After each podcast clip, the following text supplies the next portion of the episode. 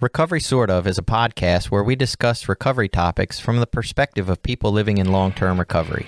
This podcast does not intend to represent the views of any particular group, organization, or fellowship. The attitudes expressed are solely the opinion of its contributors. Be advised, there may be strong language or topics of an adult nature.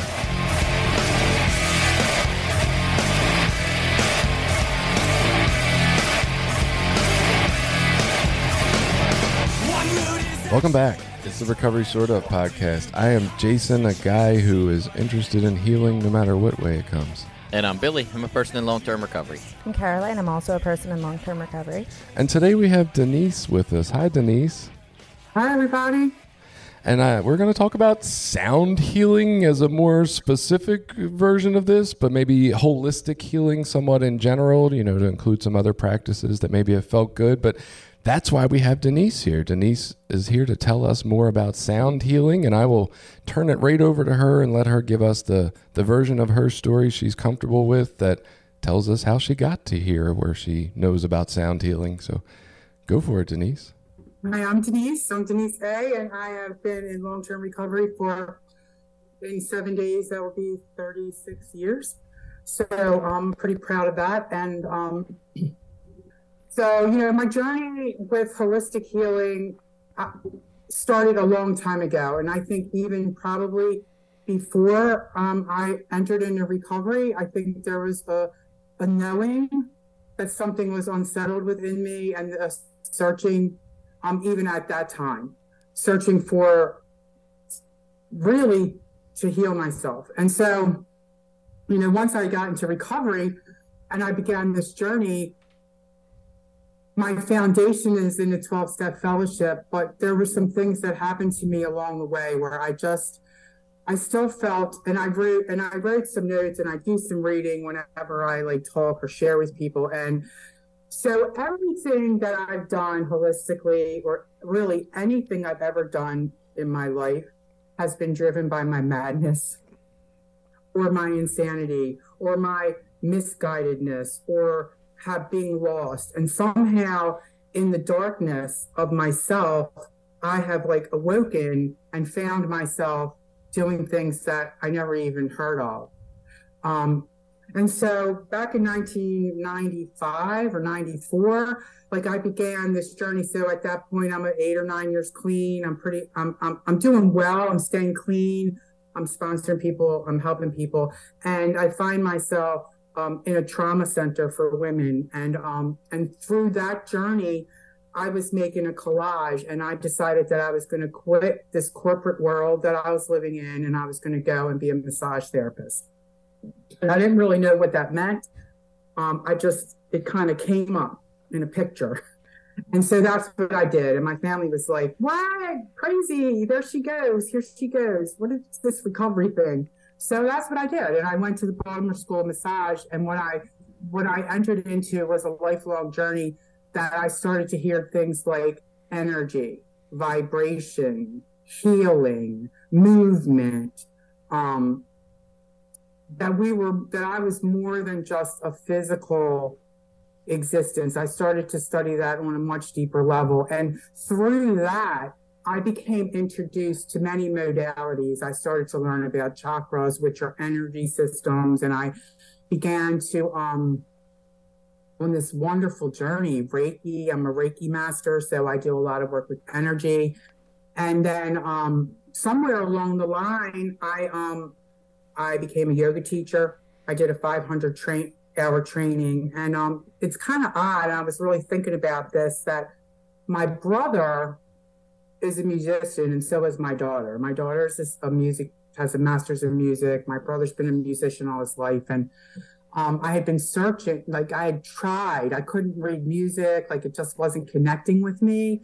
But there was this searching, this inner, like something was missing, and um, and so when I became a yoga teacher, I really what how sound started for me was I wanted to learn how to teach people to chant and sing and that the vibration of my own vibration was what began my interest in sound healing because we all have that.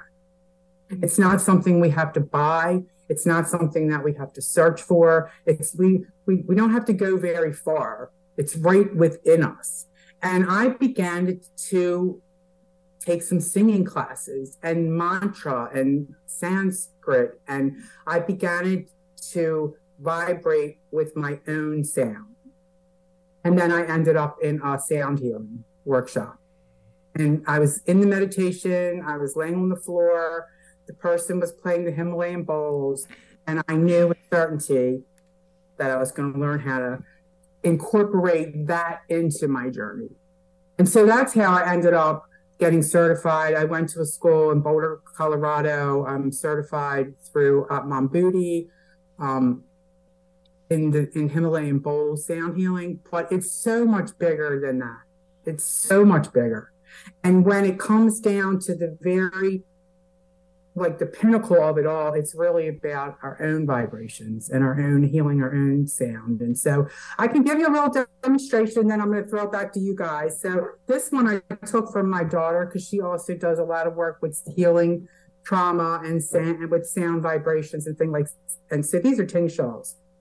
And so in a perfect world, right? In the perfect world, our vibration would go like this.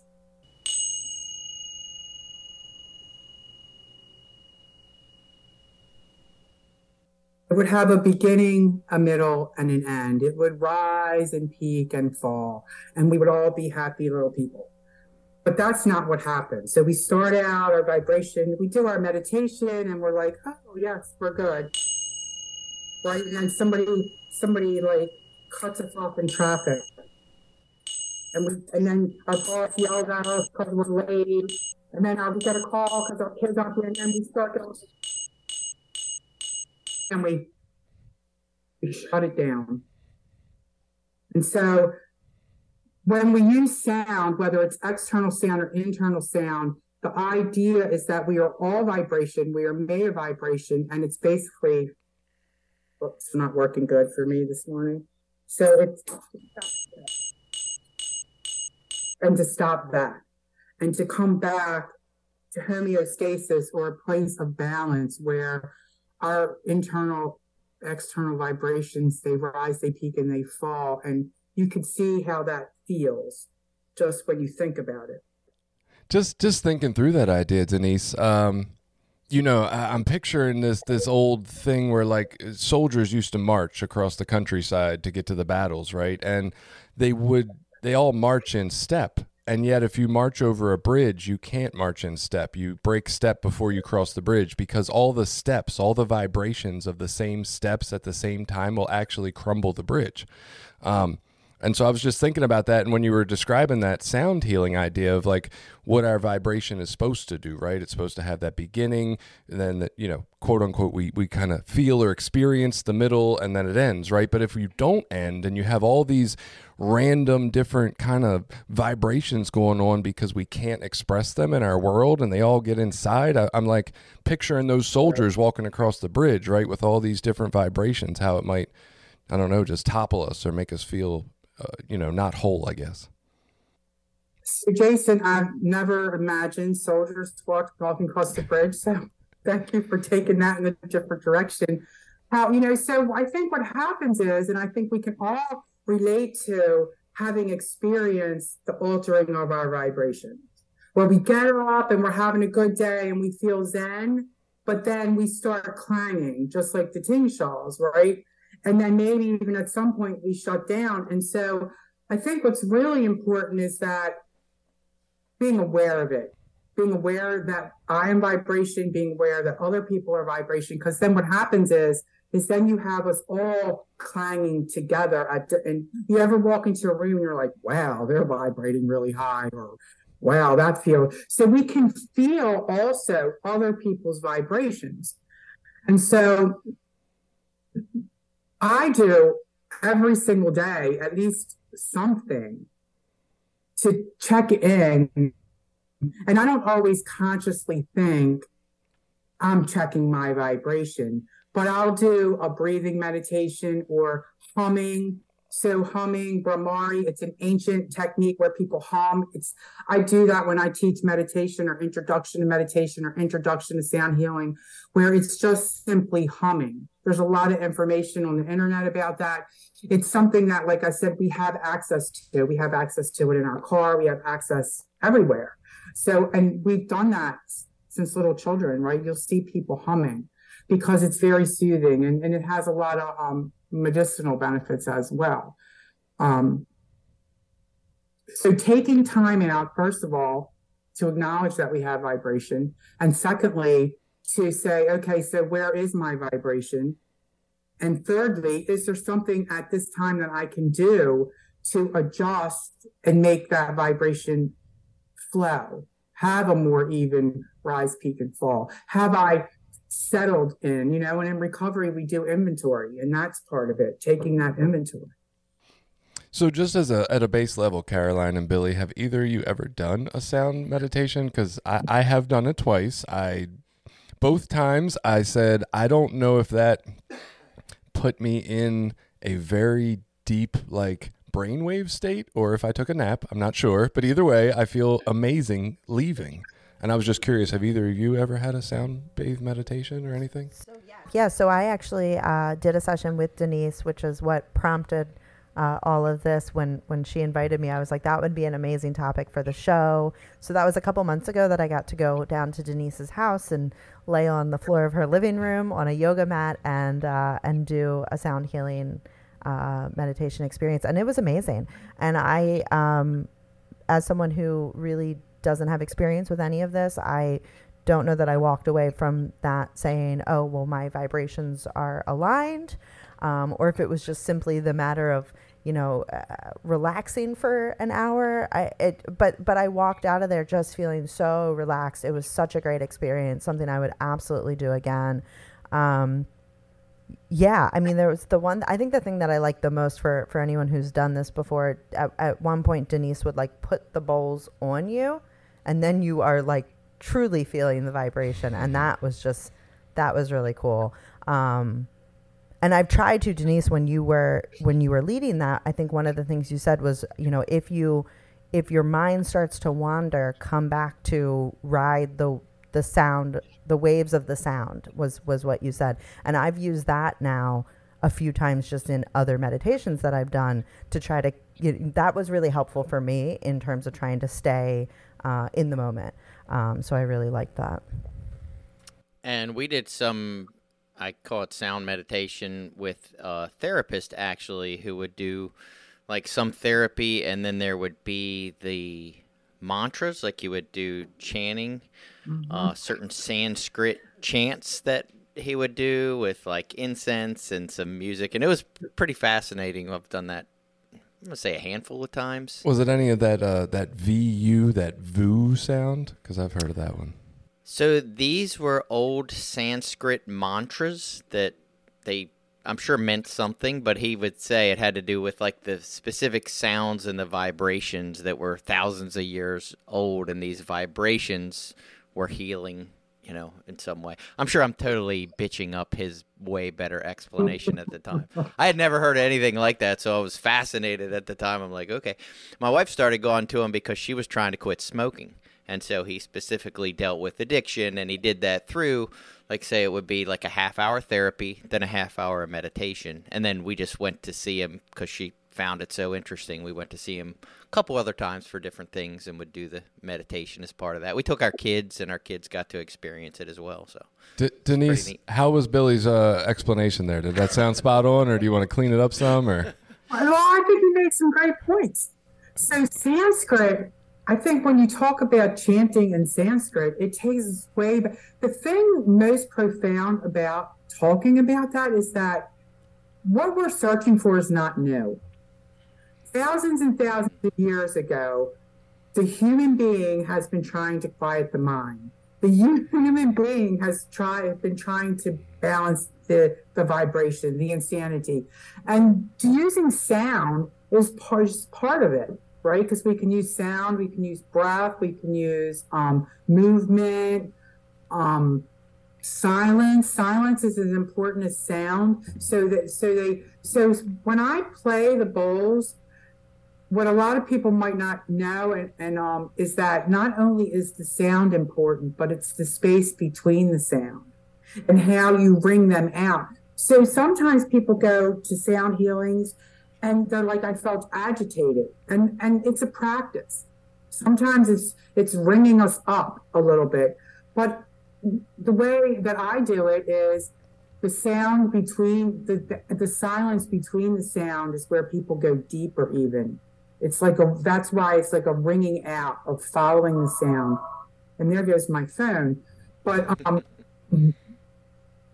I also so when I'm a massage therapist and I've been doing that for 27 years but I use the sound bowls in private sessions with people where I just do the sound healing. I put the bowls on their body, I move the bowls around their body, and also do it individually. So, not just, it's not just a group healing, it can be done one on one with people. And that's mostly how I work.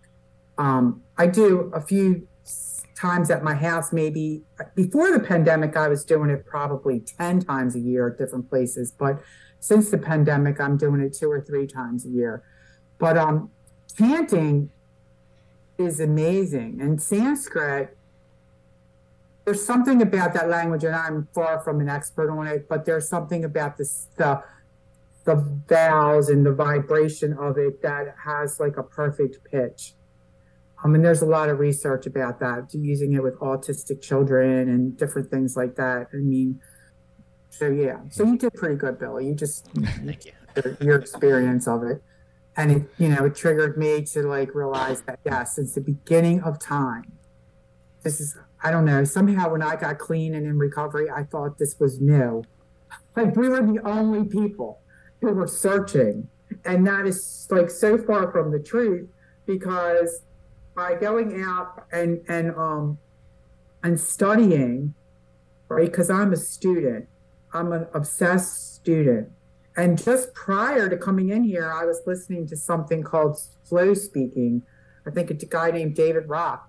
And so he was like prepping me to speak and he was giving me these tips. And I was like, yes, I just found. So my life is a driving force of who I am and the text the techniques that I use to have a better life and to have a happier soul, which can be very challenging in this, in this world.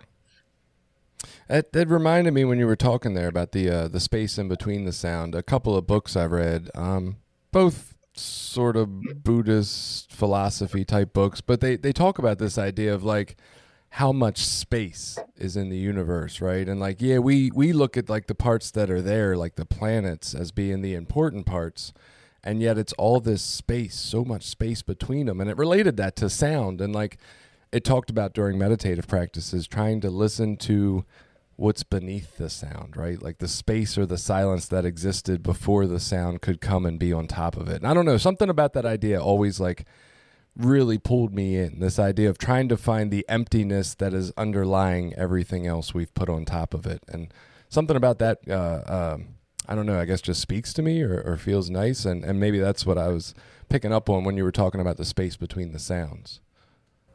I think also too. Um, so I, I listen to a lot of podcasts. I listen to a lot of lectures, conferences, summits. Um, um, just because I'm constantly learning. But the one thing that I, I'm pretty sure about is that I know people sell an idea of like, this is the way. And what I have found is that there are many ways. And so like, I can do the sound healing over here. And then, you know, next week I might go, like I did Vipassana and I sat in silence for, you know, 10 days. Or I'm going off to learn about how to quiet the mind. Like there are many ways. And I, I, I don't use just one. I'm I don't know. Maybe I just need more help or more support. But I um I feel like holistically the world is vast, right? I mean, I just went to a drum circle that was amazing. There was effort. Not only were we were we sounding, we were dancing and chanting and we put them all together, all the sounds together. Like it's amazing. Like there's so much sound and there's so much silence. There's so much, so many ways to step away from our suffering, step away from our grief, step away from our loss. I personally have all those things going on in my life. And so I need to surround myself with surround myself with places that are healing and uplifting and loving constantly like not weekly not monthly but like daily like and wherever i find that you know and I, and I like to to so i like to say like what is my mission my mission is to help people find their joy to help people find just a glimmer of peace. Not the not the whole picture just a little bit. And you know a lot of like i don't really call myself a healer even though i work with people a lot. I like to think of myself as a facilitator of healing. Like i create a space and a place where people can come and go inside and find their own place to heal. And isn't that what really recovery is about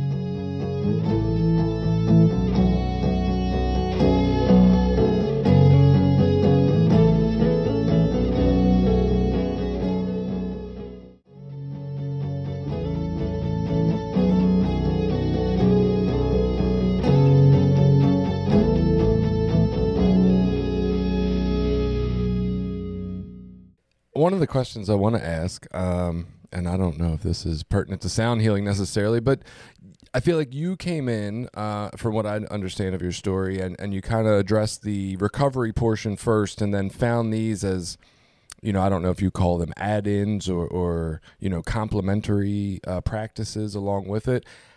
Do you feel like these would have greatly helped you or impacted your life or recovery had you been able to be introduced to them early on and or maybe if that's not the case how do you feel like these would help maybe newer members who are just finding recovery now if they could be introduced to these kind of things early in their recovery program? Would that be extremely useful or maybe they're just not useful practices until later on or how do you feel about that?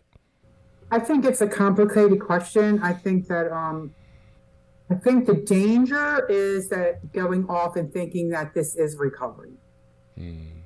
And so when like I just I just did um, yoga and I did a, a, yoga workshop and a meditation workshop at a convention um, a couple weeks ago, and I'm and I'm always clear when I do that. This is not Narcotics Anonymous. This is not a 12 step fellowship. This is not what keeps me clean. This is like an like an I don't know. It's it, it's part of me now it's my whole, it's part of my recovery, but it's not what keeps me clean. Because what I found is that my my 12 step fellowship keeps me clean, right? And so, you know, could I have got misled? And then ended up because you know, in a I mean, people could end up doing all kinds of things out there in this holistic world, like psychedelics and like that. All that's off the table for me. Like I cannot use no matter what. And so, uh, I'm, I mean, the steps, you know, when you get to the 11th step, and I don't have in our literature, in the Narcotics Anonymous literature, it talks about that we have the freedom to go, we're supported to go and find these um, other spiritual avenues and experience different things. But, you know, for me, it always comes back to that it's a fine line. And I think for me, it's it's not where I stay clean. Period. Okay. So I am like all in my recovery, and this is part of who who I. But I'm like all in this too, but I can't let neither one can go. I need them. I need it, it all. But if something had to go, I'd be sitting in a meeting. You can find silence and meditation there. You can find all the things that that you. I could find everything I need there, I guess, in a certain way um, it's that's a really challenging question, and I think you know, yeah, if I'd have found it sooner, maybe some of my journey, I might not have ended up in a trauma center. But maybe you know, the trauma the trauma center led me where I needed to be. So, you know, I I admitted myself to a trauma center because I didn't want to use.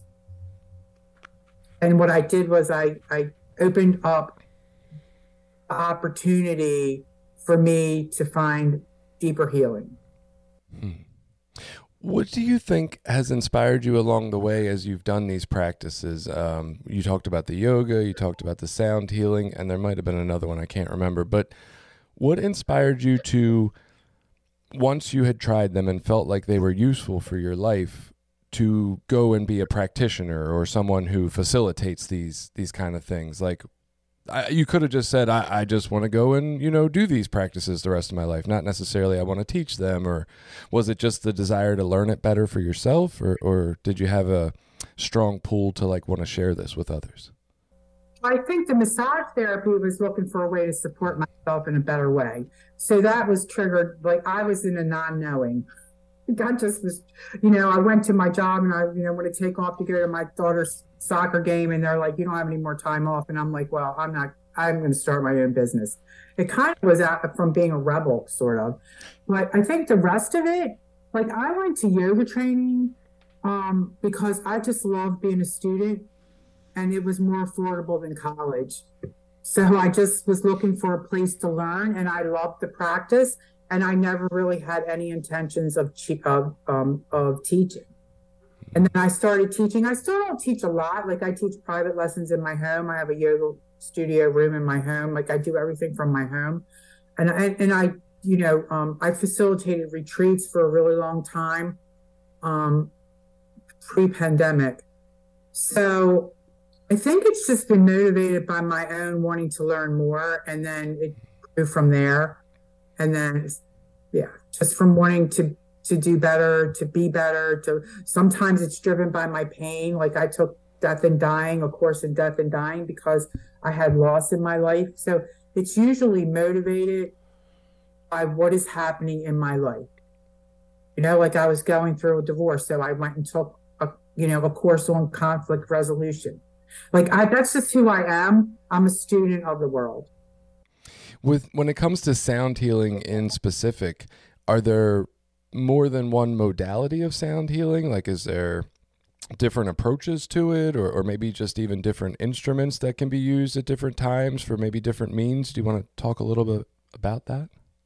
Yeah, so I think there's all. I think you know the there's the um, you know the metal bowls, there's crystal bowls, but then incorporating into that, I mean, you have you have like um, I have wind chimes and I have a gong. And um, my daughter, when we do groups, she sings and chants. Um, she plays the shruti box, which is another instrument. So other instruments can be brought in. The flute is a beautiful instrument that's part of sound healing. Obviously, I talked about drum circling is another. Like sometimes you can even have like drumming in the background, or you could go full drumming. It's different experience. Um, singing singing is sound healing humming is sound healing vibration um like i have like there's rain I, all kinds of things make sound um and again it, when it comes back to me personally is that when all else fails i know that i have my own internal sound and uh, and people i have found are uncomfortable with their own personal sound. Like but it's something that we all should i think i just can't express enough how people should utilize their own sound. You know i was humming and chanting before um i logged on. It just something to my heart. And you can also move sound through your body. So when you use your physical sound like if you go really deep it's like the lower chakras because sound healing, and I'm that's a whole other topic, the chakras. But so if you go really low, it's deep in our grounding, and if you go really high, it's up in the spiritual realm of our being. So um, I practice a lot of moving my sound through my body, like whether I need to ground and then moving it up into my um my insight and my connection with my higher power and the universe. So sound is amazing. When when you're thinking of those, uh, I'm just curious. Do you go into it like, oh, this person is giving me the energy uh, that they have a lot of resentment or anger or frustration. So that's a good time for drums, right? To kind of get that out. Or maybe somebody's feeling sad or grief. So we go into the bowls. Like, is it go like that or is it more, is it based on something else? I think that whatever you know, whatever you're open to, it's about balancing it out. So you could have a multiple, like you're not going to have a room of people in a drum circle or in a sound healing that are all. Some people are going to feel real chilled. Other people are going to come in there all. So it's it's what it is. It's about creating a balance where the vibration is like, you know, a lot of people call it high, or the like you felt amazing, or you felt great, but maybe you just felt more balanced because it's really about balancing balancing our energy, balancing like um I don't know if you're familiar with chakras, but the seven main chakras are there. So you have the root, sacral, the navel, the heart, the throat, the third eye, and the crown. They're energy, they're energies. Um, they're also nerve centers in our body. And so it's not about having any of that more than the other. Like, oh, I live in my heart. No, because if you live, do you ever see someone who lives in there like they just fell in love? and you're like, when they're fluttering around and stuff, and you're like, boy, they need to put their feet on. Because we use terms like that, like, wow. Like you tell your children when they're misbehaving, you're grounded, okay? Because they need to get grounded. Or, you know, when somebody's angry, you tell, you know, you you feel like they need to be in their heart more because we just need to have balance we use those terms. Um, I can't think of any right now, but but in real life, we subconsciously just use them um, all the time. The, grounding your kid is one of them.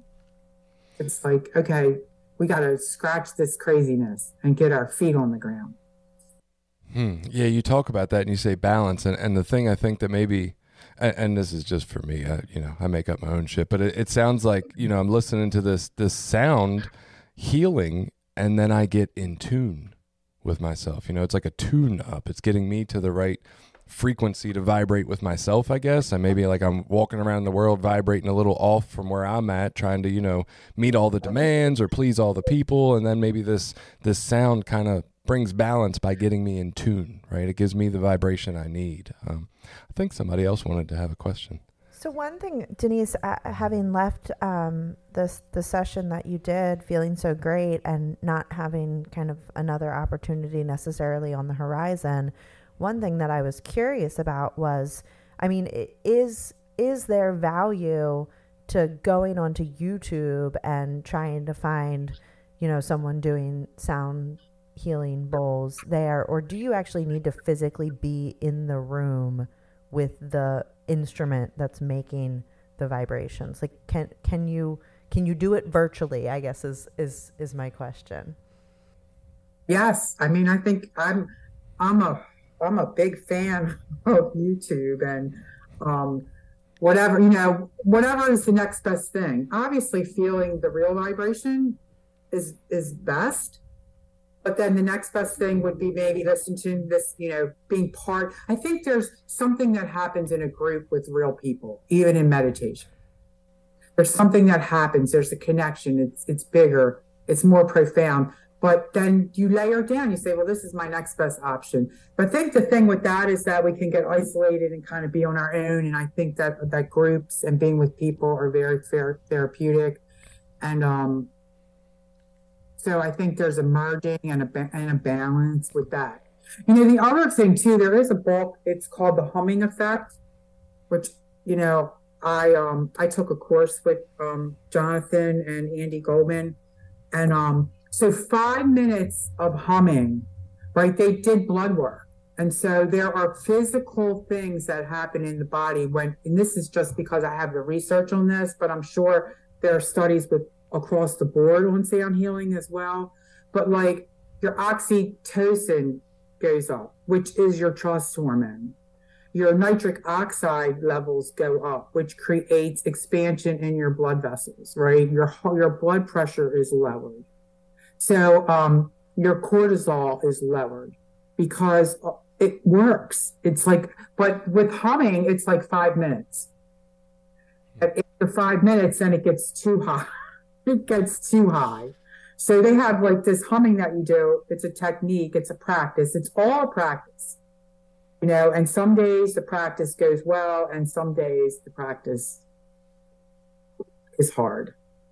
Right. And that's why I think that's what, you know, in um you're familiar with Patanjali Sutra or the eight limbs of yoga, there's a part in there where they talk about the obstacles. You know, and so we give up. We don't get benefits right away, or we get lazy, or it gets hard, or so, what are the obstacles that block us from continuing? Because the word here is practice. It's just practice. Um, I have not been cured. I still have, you know, I'm still in the practice. I'm still learning. I could study forever. It's just such a beautiful world and wealth of information that I'm fascinated by it. What role do you think that intention plays going into like a sound healing and maybe even a holistic healing in general. And then from there, how do you decide how you're going to set your intentions for different sessions of sound healing? So that's a great question because Andy and Jonathan Goldman, they talk about, they have a formula and it's called, so it's called, um, where I wrote it down somewhere. Intention plus sound equals healing. Mm. So that is really important. And I'm glad you asked that because setting the intention, because we could just make lots of noise, right? And I don't know if that's a good thing or not. But so when I do, whenever I do any type of healing or meditation or, or sound, and I think Caroline will remember this, is that we set intention. Like the intention I did at the sound healing was for healing and um, I don't remember exactly, but it's always for healing. And when I do private sessions, I also either I set the intention for the session based on what I'm experienced with my client, or I ask them to set an intention. It's the Sankalpa. Um, you do it in Yoga Nidra. You do it in a lot like so. It really is important. Intention is very important. The other thing too, just in personal meditation, separate maybe even from sound, is one of the things I think is really important is for people to say, I am now beginning my meditation. This is my intention. I am now ending my meditation so that it's not vague. Mm. Go for a stroll and then we're like, well, that was my meditation. I think it's important to set that intention, like, this is what I'm doing, so that we, you know, it just it, for me personally in my practice it i i get a better experience from it I don't know that this is necessarily sound healing in itself, but with you talking about these variety of ways, you know, we make sound, we hum, all these different things. My meditation teacher always talks about having kind of an active breathing in the beginning of our meditations because it, it helps to focus the mind, right? You're not only focusing on the breathing, but the act that you're doing as well. And one of the ones he uses, he calls ocean breath. And I know it has a fancy name and I don't know what the hell it is because I can't pronounce all that. But Okay, yeah, there you go. I had a feeling you would know. Um, but he talks about some of the benefit of it is, you know, you it's so if anybody wants to know what it is, it's like fogging up a mirror, but instead of breathing out your mouth, you're coming out your nose, which sounds weird when you first say it, but if you practice it, it's actually kind of fun. Um, but it it does make a sound while you do it, and he talks about how it's one of his favorites because you're you're doing the practice of the movement inside your body. So there's that to focus on and anchor to there's the breathing feel in your your chest stomach and and mouth area. And then there's the sound you can also listen listen to that you're making as you're breathing. And so it's like this threefold anchor i guess. And and he loves that. Do you is that like sound healing or is that just kind of a another place to to stay still and centered I, I think it, I definitely think it's sound healing, and I also think you could we could you could do a you know a whole podcast on just breathing. Right, there are so many different breathing techniques that are a way of meditating because then breath becomes the focus. But then with breath, so when you do humming, right, you have both breathing and sound. Mm-hmm. And so you have both. So when you're humming, you're breathing and breathe and humming for five minutes is harder than you think. But just you know the ujjayi breath where you're like constricting the back of your throat um chanting and, and breathing like they're all combined and they overlap in in layers. And you know i think whatever different things resonate with different people. One of the things i like to do in all, all yoga classes that I teach or all meditation classes is there's going to be some point where I have people make sound. I think it's really important that we are we can be stuck in our voice. And I think, you know, I may I have people do throat sound like like deep heart sounds, like deep or deep in the gut sounds.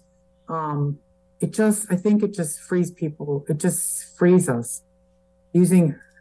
I I love the Himalayan bowls. I love the flute. I love the drums. I love all of it. But the thing that I like the best is my own sound. And I never ever. I was told as a child, don't quit your day job. You might you're singing out of tune. You know, my my is a singer. You know, and I just I I refused to believe that my sound was not good. And so um, a person who would not sing at all, I will I will lead singing in a minute. And it, and, and it's we all can sing. We all have sound. And I think when it comes down to it, it's like it's like the greatest. And I've been forced to do things. Like I, I did drum um, a Native American sweat lodge for a long time and was part of facilitating that. And we needed someone to sing. We needed a singer, and we didn't have a singer. And I said, "Well, I guess I'll sing." And so, I've all I've been my limits have always been pushed, but by my own experiences. And I just encourage people to just find your voice, find that place that that touches your heart. Um, because why not? Yeah, when you when you talk about finding your voice, for some reason that statement just brought together like three things in my head um, from other places, right? Like the the one I'm thinking of, um, you know, the ways kids, if you ask children in a kindergarten class, hey, uh, who's who's a singer, who's an artist, you know, who's a dancer, everybody raises their hands, and then society does its thing to us right? And then by the time we get to high school, you ask for singers, dancers, and artists, and you might have like two hands. And it's that that societal level, like kind of beating our authenticity or our you know being enough out of us almost, right? And then I thought of like we just had an episode before you with Coda, and you were talking about finding your voice, and I'm thinking about the places where people are people pleasers and can't speak up for themselves and we struggle to find this voice inside of us and how your practice of like doing these sounds from different locations in our body could help that. And then the third one came in and it was like well yeah man we we get stuck right? We we stuff these emotions and feelings down because we don't know how to express them in our world and and they get stuck right in that throat and in that gut and in that chest area. And like I could just see from a therapy lens making these sounds could loosen up that you know what I call blockages of of old ship in there.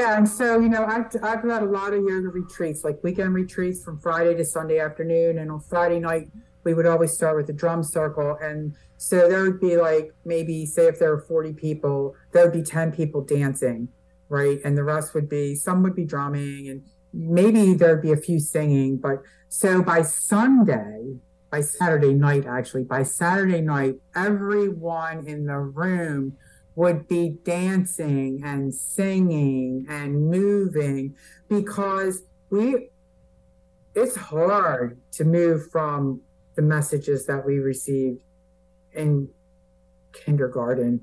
I mean, sometimes I think get over it already, but it's so deeply ingrained that um we need to be moved we need to be moved. We need to be shifted.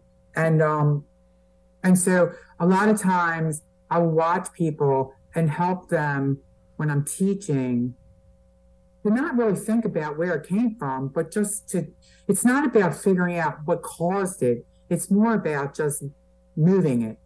If you want to go book mm-hmm. later, and go find it, that's fine. But in the meantime, like raise your arms, dance, and sing. Like just have some fun. It's so freeing. Do you feel like when you go into a, a, a sound healing session, do you go in already kind of knowing what you're going to do? Like, oh, this person reached out, they want sound bowls. That's definitely how we're doing it. Or have you ever noticed that like you planned on doing one thing and they show up and you're like, oh, I need different instruments and tools for this. We got to do this different. Has that ever happened or? So I think, yeah, I think that I have a baseline just like anything else. Like, you know, you have a baseline for your podcast and then it goes where it goes. So I have a baseline of skills and tools. And then, so individually, sometimes I work with people over and over again. So I kind of know, but I get a feeling, I get an intuition. Like I'm there, I'm more intuition driven than knowledge driven. And I'm not going to discount that I don't have knowledge, but I am intuition dri- driven. And so like for example what the one that caroline was in. So a lot of times i move i i i like people to experience the bowls on their body. And i also like to um energetically touch people through the sound healing. So sometimes people will say to me like i'll touch someone on their heart and then they'll just start to cry.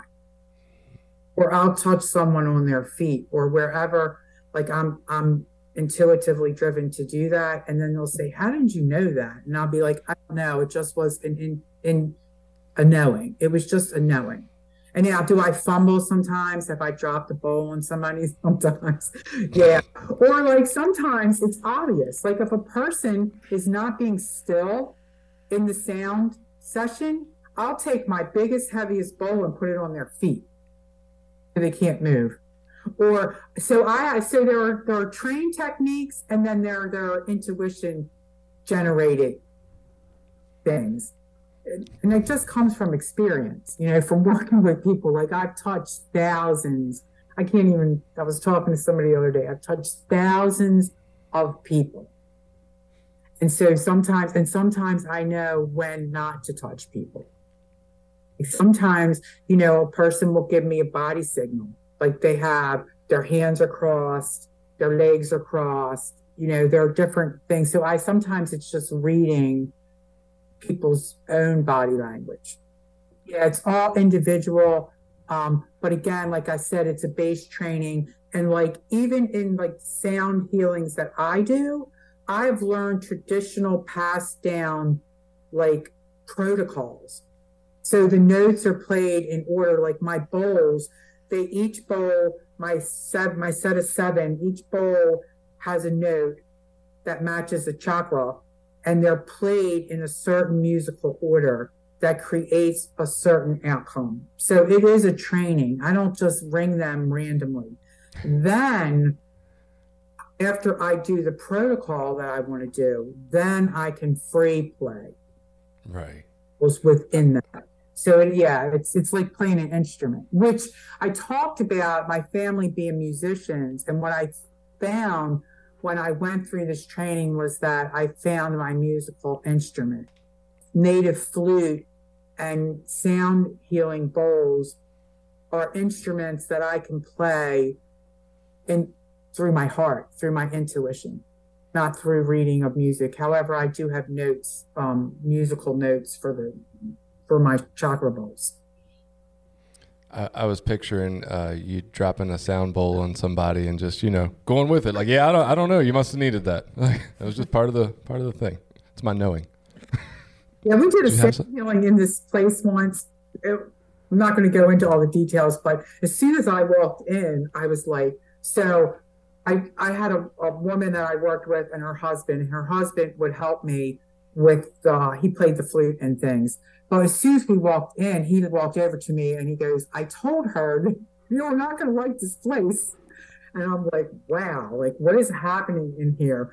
But the whole time that we were facilitating the the um the meditation with the bowls, like there were things happening that like people laying on the floor couldn't see, like like picture fell off the wall and just energetically, it was really crazy. And so you just do, like, I just do things to try to clear the space. like Ting tingshas that I played, they're used like smudging. So instead of burning sage or whatever, you can bring ting tingshas to clear space. And so just uh, sometimes I just have to do whatever because the people came, they paid their money, they were ready to go. And I'm like, wow. It was just, yeah, dropping things, things were falling. It was pretty crazy. You never know. You never know what you're going to get when you bring energy and energetics and healing modalities in, into a space. Things are going to happen. So Denise, what would you say to our listeners that maybe are are interested in this and and don't have experience and don't really know uh, what resources are available for them to to start to explore uh, some of these things that we spoke about today? So um, again, YouTube is a great place to go. You can find you know the answers to any questions that you have. Um, you know, books, reading books. Um, this is you know this is how to heal from singing bowls. I don't know, and it's by Suren Shrestha, How to Heal with Singing Bowls.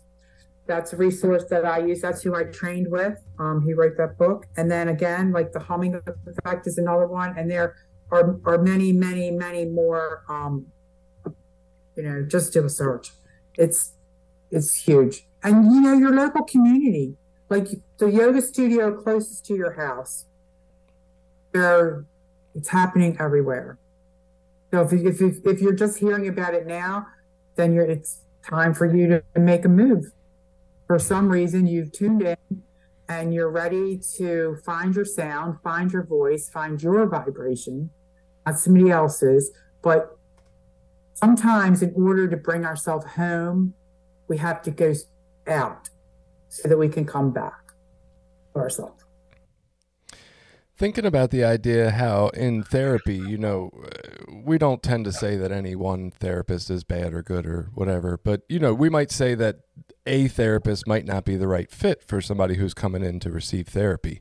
Um, for people who are listening, who are interested in going out and, and maybe exploring the world of sound healing, what would you say might be some signs that they are in the right place for them or the, or maybe not the right place for them um, that they might pick up on and, and could adjust?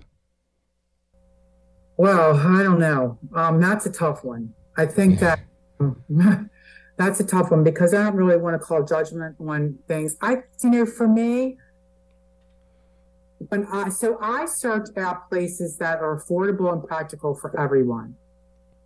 Um, I'm not going to say that I haven't spent a lot of money in trainings because sometimes trainings can be very expensive but there are a lot of places to go that are um i think when when when it's too when money feels too forward mm. it concerns me a little bit um i think if i get a weird vibe and i try it once or twice and i'm like this isn't a good for, fit for me i might just move on you know if anybody's doing anything inappropriate then that would be a place to move on of course um so, I mean, I like to go to places that are like I'm going to um, Peace Village, which is donation based. I've been to there's um, the International Meditation Center, which is in Westminster, which is um, donation based. Um, very beautiful programs. Um, and you know, and again, I have paid you know to be trained with professionals at times, but I'm very careful and, and I and I sort it out. And I always go free is best. Um, I could go on YouTube and learn and learn a lot, but then you know if you can get certified and stuff like that. That's a whole different thing.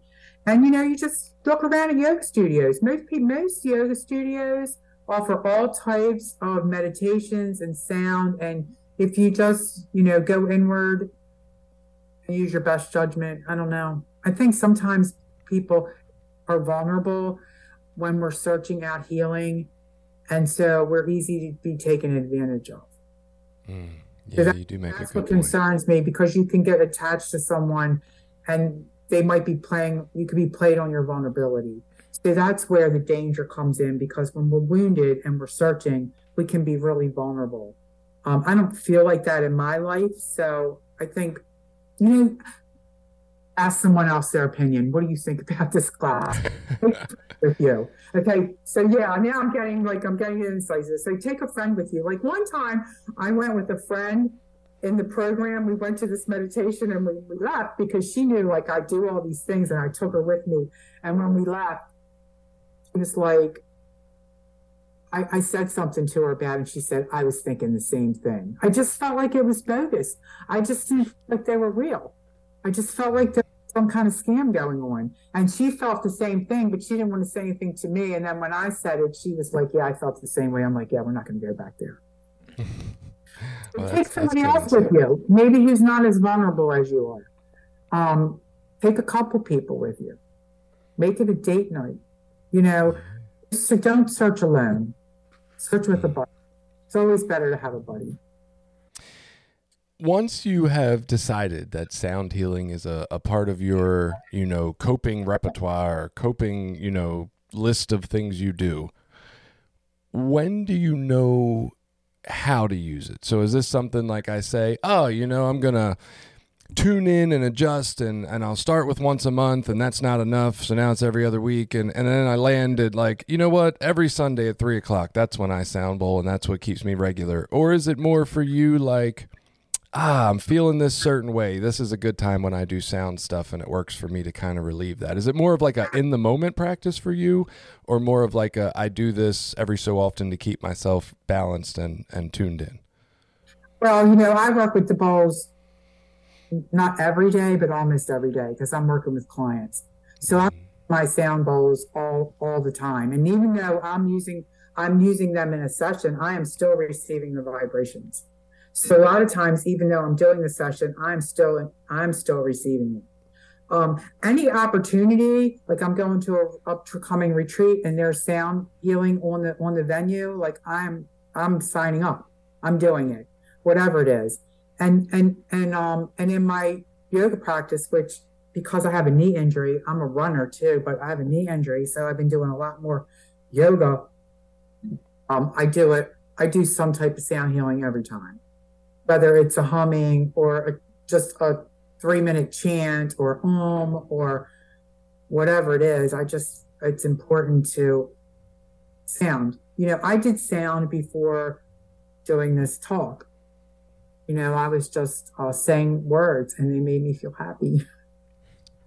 you know, so um, I did my Superman pose because I learned that, and I did some sound healing. I put my head back and I chant, I chanted the word freedom. I chanted the word free, um, and then I felt happy. So it doesn't take a lot. It doesn't take a lot. Gotcha. Gotcha. Um, we forget. I forget. You know, I had a procedure done on my leg Friday, and I've been limping it around and dragging my leg and and all this kind of stuff. And then when I woke up this morning and I got and I'm like, I forget. I forget that there's healing available to me. Like I don't have to wallow in myself, but sometimes I just choose to go down that rabbit hole. And it's we're not. It's not. It's not. And it's a daily reprieve it's a day at a time. Like the sound healing that I did last week is not going to fix the vibration that I'm having today. Mm. Or, you know, the breath work that I did yesterday, I need to do breath work today. May I might, I mean, I have an accumulative healing, so it might carry me for a little bit, but eventually I'm going to, my rhythm is going to be clanging again.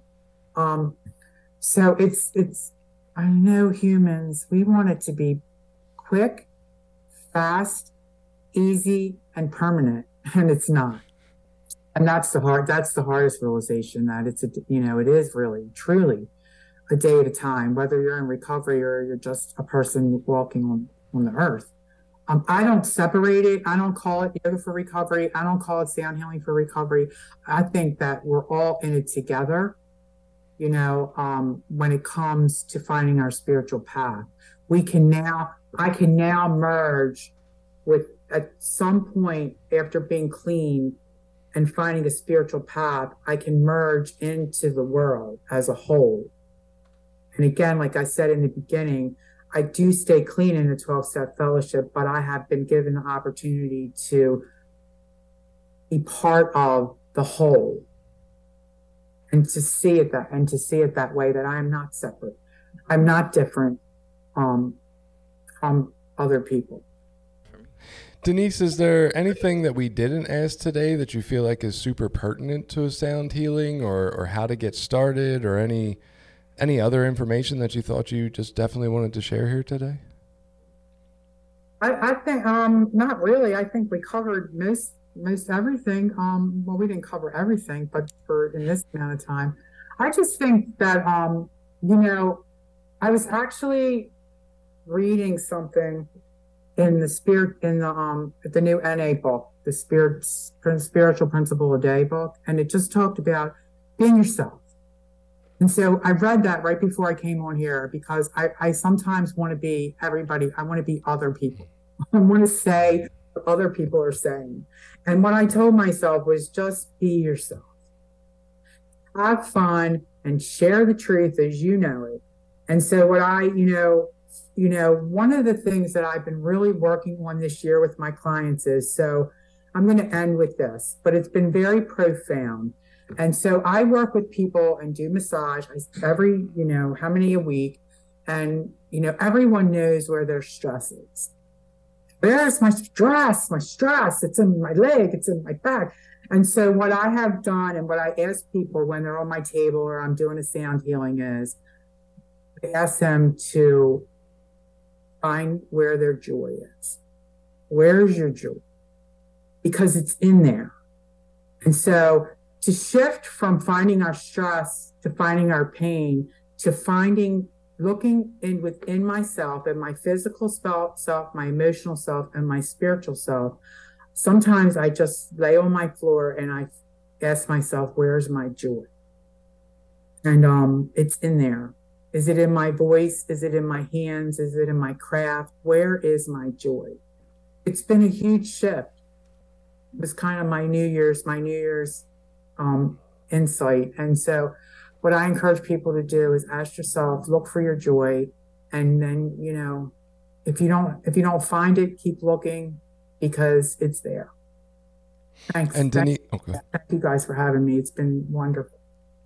Sorry, I jumped in too soon. Denise, That's for anybody okay. who is who's listened to you today and loved what you've had to say and, and thinks, man, maybe this is the person I want to go to, whether they are do you do anything virtual? Are you available out of state to people or not no, I do whatever people me. So somebody wanted to do something so whatever comes to me is what I do. Like I don't advertise, I don't have a website people come to me from word of mouth. I use Facebook to set up events. So I'm Denise Anthony and I'm on Facebook.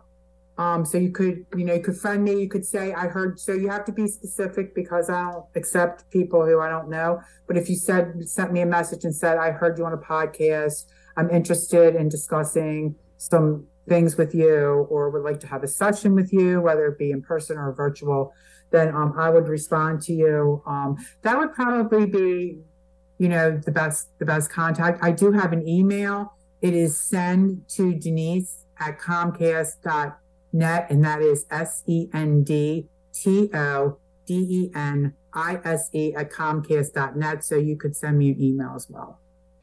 Perfect. Perfect. So anybody that wants to get in touch with Denise about doing sound healing can follow them. They will be in our show notes right underneath this episode.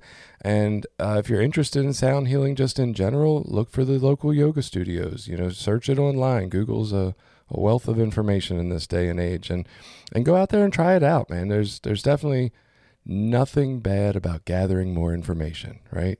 Either I can try this and it works, or it doesn't work for me, or whatever you think of it. Um, but yeah, go out there and, and live and hum and whistle and any other thing that makes a noise so that you can heal. Thank you again, Denise. Yes, thank, thank you, Denise. You. Thank you so much.